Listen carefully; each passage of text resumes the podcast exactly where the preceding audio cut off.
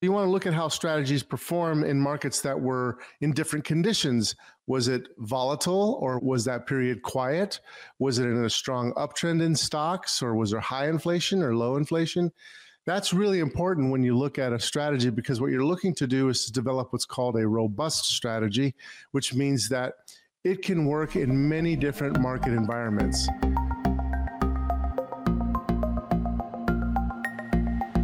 Welcome to the Market Call Show, where we discuss what's happening in the markets and the impact on your investments. Tune in every Thursday on Apple Podcast, Google Play, Spotify, or wherever you listen to podcasts. Welcome to the Market Call Show. This is Louis Llanes. I am the founder of WealthNet Investments. Today we have an interesting topic, and I'm really excited about diving in, so let's get going. Investors need a sound foundation for making investment decisions that are not clouded by human flaw and emotion. It's amazing how often people make investments based on tips, news, or opinions rather than on sound, factual research. What we really want to do is think like a doctor or scientist. So, that is the basic topic of today's conversation. And I want to just dive in because investors should think like a doctor I guess you could think about pharmaceuticals as an example. There's always cases where you go, oh my gosh, that drug didn't work out and things like that. But we know that science has made huge strides in the medical field. And we use double blind tests. We have hypotheses that we start from. We look at data, we observe the data, we look at statistical significance testing. All these concepts can help you make better decisions and then create drugs. We have drugs today that are unimaginable had we known about them. You know, we wouldn't even have thought of these drugs working 20 years ago, 50 years ago. So think about that. So in the investment world, the difference between the investment world and say physics is that human beings are involved and human beings do not act consistently the same way all the time, but they have tendencies. So the actual efficacy of these strategies, meaning the percent often that they're always perfectly right, is smaller than it would be with, say, physics, because physics, we have hard science or hard physical laws that tend to exist. But important good news is that you don't have to be at that high significant level of accuracy like in science in the world of investing especially when you use risk management. You just need a slight edge in order to do better than the average. So, I'm going to talk a little bit about how we could think like a scientist, first of all. So, investment managers first need to think about are your returns satisfactory after taxes and transaction and impact costs?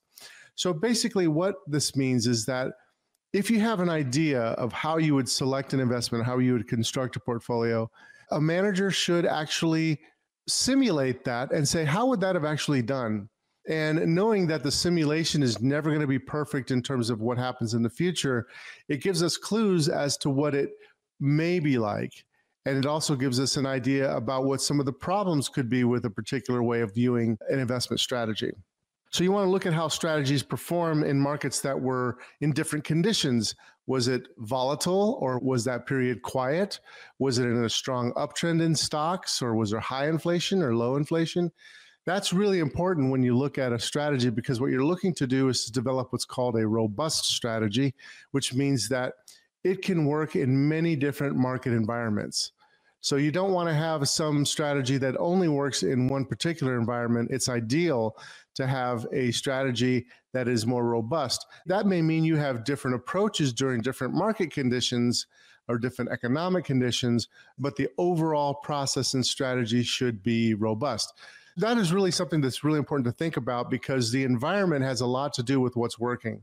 For example, most recently, what has been working has been really being much more risk off, taking money off the table on stocks and not buying lows because we're basically have been in a bear market for a while. So as stocks have been going down, it doesn't matter. All the stocks go down. In fact, even the very best, highest quality stocks still come down. You have to have a conditional strategy. So, in other words, your strategy should be flexible enough to alter based on what's happening in the overall conditions in the marketplace.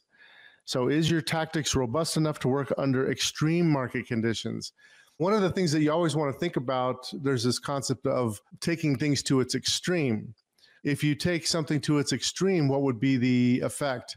And the reason why this is important, I'll just use one example, is nobody would have ever guessed that the oil futures, the futures on the crude oil contracts, would ever be a negative number. Like, who would say, wow, I have a negative price for crude oil? That's like impossible. Well, it actually happened. So you have to kind of look at things at extremes too, so you can understand or develop your strategy in a way so that it can work within extremes because wars happen, crazy things happen in the world, and you have to have fail safes in order to make sure that your strategy is able to withstand those extremes. One of the things you want to know is what are the underlying drivers of your strategy. So, what are the drivers of the returns? Are they logical and do they make sense? Because your assumptions are really kind of the basis of everything. And this reminds me of the concept of first principles thinking first principles thinking, you basically say, okay, what problem am I trying to solve? And based on that problem, what are the things that I know to be true, that I know to the very most extent that I possibly can to be true? And those would be your first principles.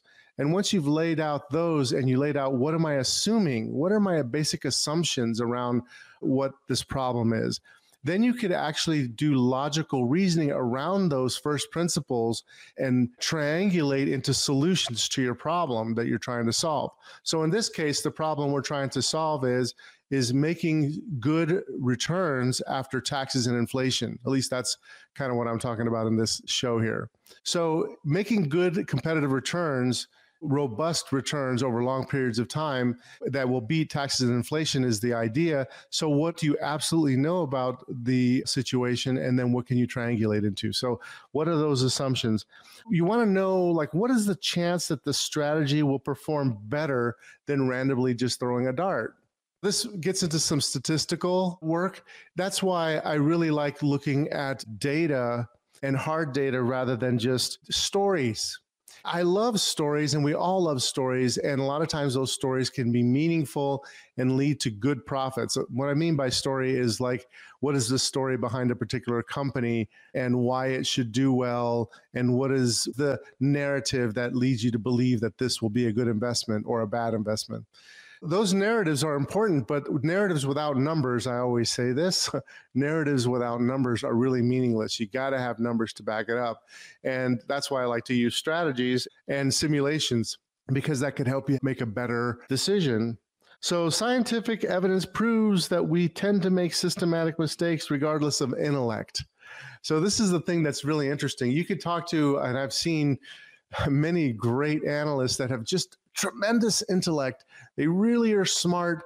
You listen to them and you go, oh my gosh, there's no way this guy could be wrong. And they could be making systematic errors and be wrong.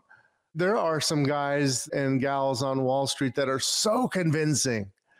And you have to stop and look at it and say, okay, that was a narrative. Now let's look at the data.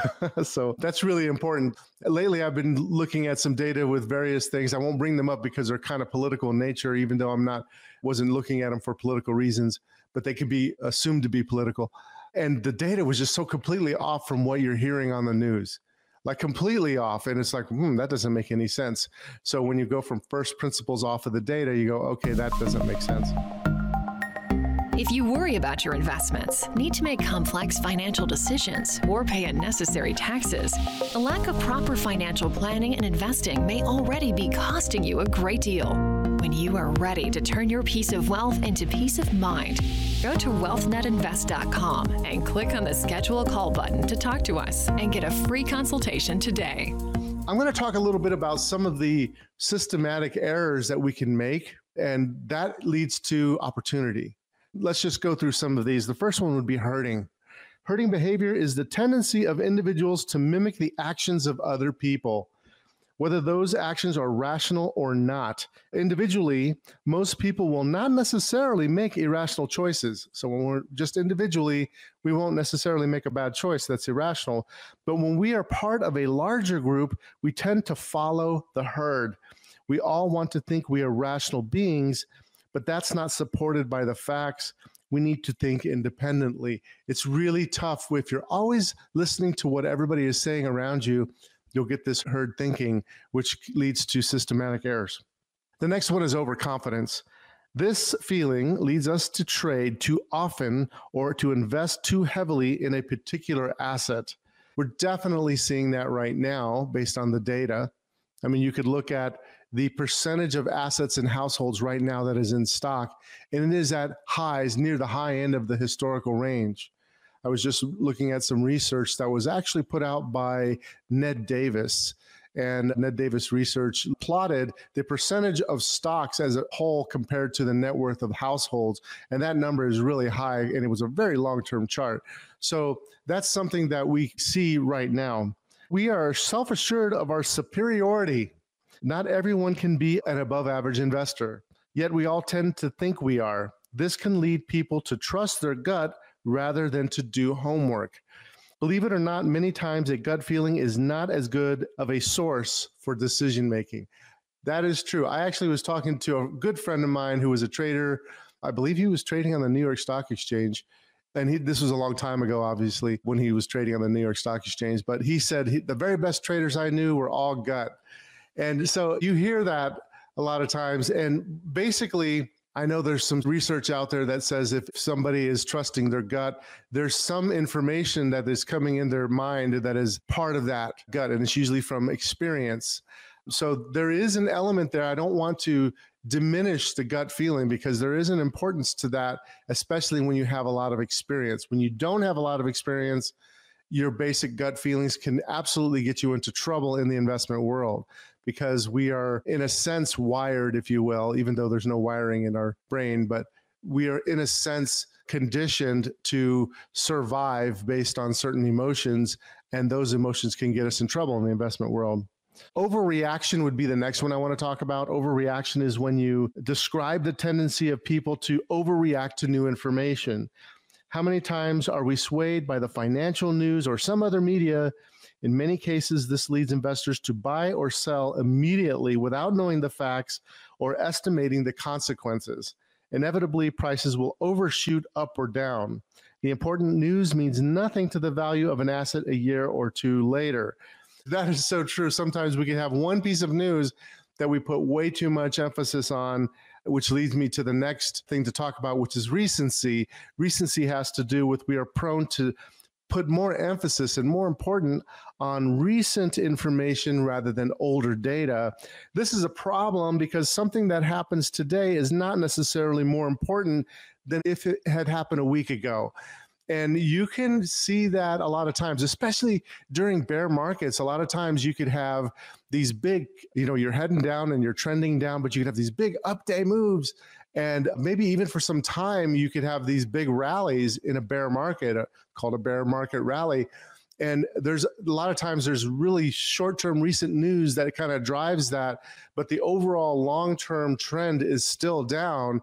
And then eventually that is recognized and it rolls over. And that can happen on the other side, on the bullish side. The overall positive trend is still in place, but there's something short term negative I think it's really important to, when you're doing your analysis, is try to ascertain those things that are relative to the longer term trend so that you can understand the basic bias of the market rather than trying to put too much emphasis on one single data point.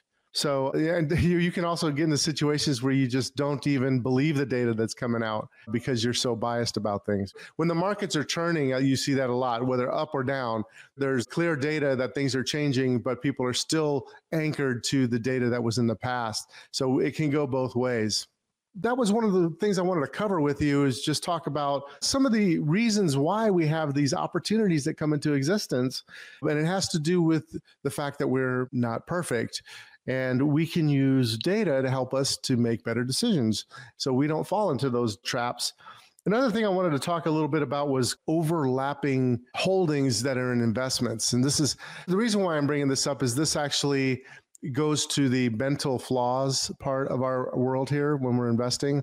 A lot of people have portfolios where they blend a lot of mutual funds together. They may have two to 10 or maybe even 20 i've seen mutual funds that are blended together in a portfolio or various types of funds, exchange traded funds.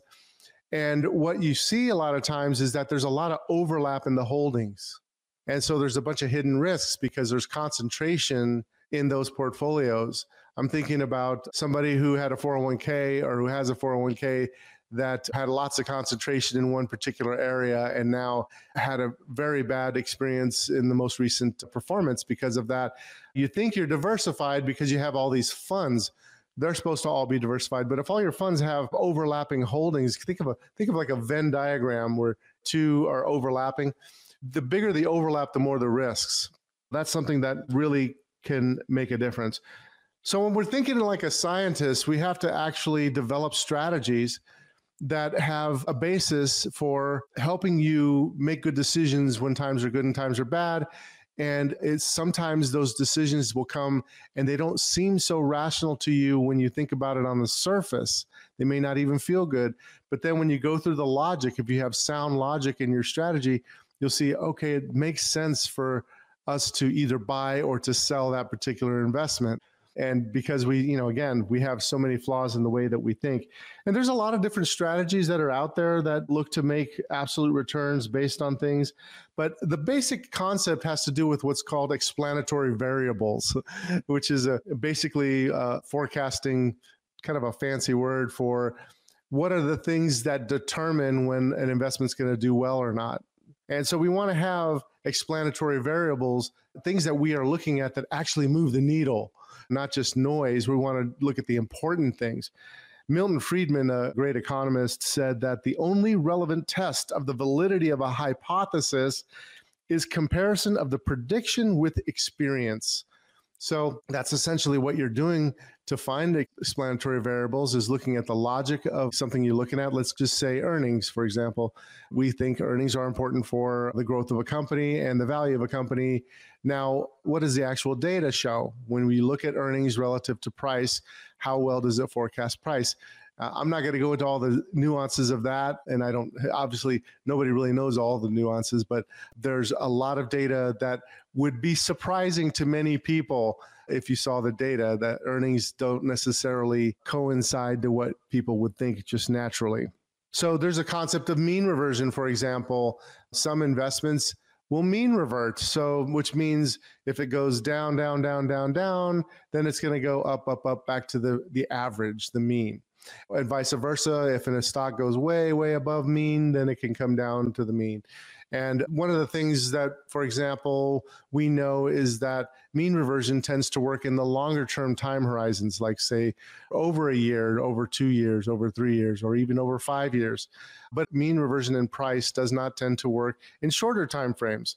And in fact, the concept of momentum in price tends to work more in the intermediate term. So, in other words, what I mean is that if a stock is moving, say, up really fast, more than average than most companies over the three, six, 12 month period of time, it tends to actually do better in the next three, 12, in the next intermediate term. So you can actually have shorter term momentum that actually follows through where you can make money. But if you were to pick the best performing stocks over longer periods, you tend to have the opposite effect. It tends to be mean reverting. You know, we know that turnover can be both good and bad you know the how fast you trade a portfolio could be good or it could be bad some of the data shows that higher turnover is bad other data shows that it can be good as long as there is a method that makes sense on why it's being done so there's just so many different things it applies to asset allocation but the overall concept is that I, i'm hoping to actually leave with you today